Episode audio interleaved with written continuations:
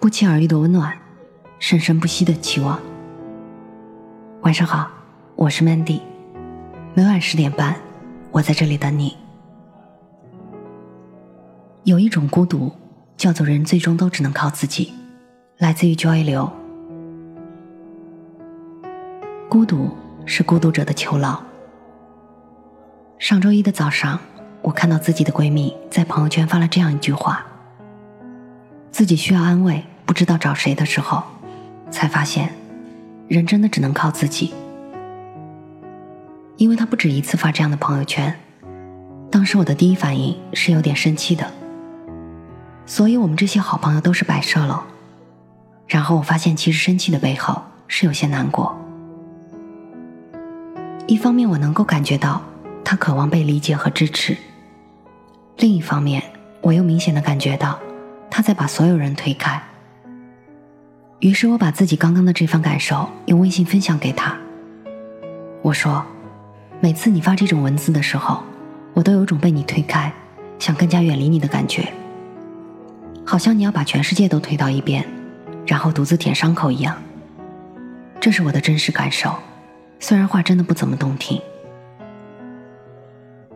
有一次我因为太累，饮食又不规律，得了急性肠胃炎，发烧烧到没有力气起床去烧水。”但是就算是这个时候，我好像也不太愿意麻烦别人，最后还是一个人去了医院。听完这个故事，好朋友问我：“那你打算给自己的议题起一个什么名字呢？”我不假思索地说：“如何拥抱孤独，跟自己的孤独共处。”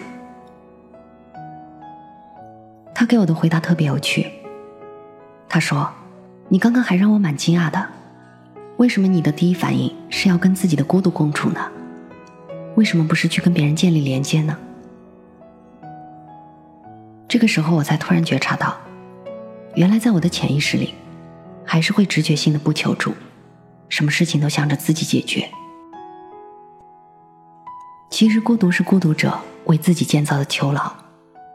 我们一方面抱怨自己的孤独，抱怨着没有人来支持和理解自己；一方面，又不肯主动去建立连接，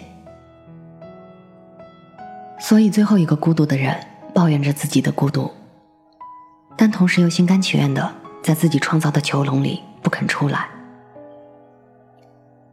我们以为自己是受害者，可那个真正的施害者是谁呢？正是我们自己啊！脆弱是真正的力量。后来我在跟那位好友聊天时。发现，其实那些我真正鼓起勇气向别人暴露自己脆弱的时刻，往往让我们的感情变得更加亲密。当然，前提是对方已经获得了我们暴露自己脆弱的资格。没错，我很少用“资格”这个词，因为一直觉得这个字很强烈。但是这里我真的要用到这个词，像一个获得了资格聆听你脆弱的人暴露自己的脆弱。往往会让你们的感情更亲密。那什么样的人是有资格让你暴露自己的脆弱的人呢？这个人是一个会聆听你，不会批判你，不会告诉你应该怎样，或者你怎么这么脆弱，不会跟你说这有什么可难过的，我比你更惨都没有这么难过，并且用他的同理心去感受你所经历的一切的人。现在回到闺蜜的那个故事，那天因为我恰好在参加培训的路上，又觉得很多藏在心底没有机会跟她讲的话，就发了一条语音给她。亲爱的，我有些感受在心里藏了很久，觉得今天可能是时候跟你说说了。我发现自己在很多时候也把别人推开，也在孤独中抱怨着为什么没有可以倾诉的人。但是后来我发现，原来脆弱才是真正的力量。每当我对着某个愿意聆听我的好朋友，暴露自己最不堪脆弱的部分的时候，我们往往有了更深的连接。我再一次清醒的认识到，我们不需要在自己编织的牢笼里孤独，我们真的可以向别人伸出双手或者张开双臂，一起拥抱心中的那份脆弱。但它之所以那么难。是因为我们首先可能无法在别人向我们暴露脆弱时，用自己的同理心跟他们建立连接。其次，我们也害怕在暴露自己的脆弱时得不到回应，甚至受到二次伤害。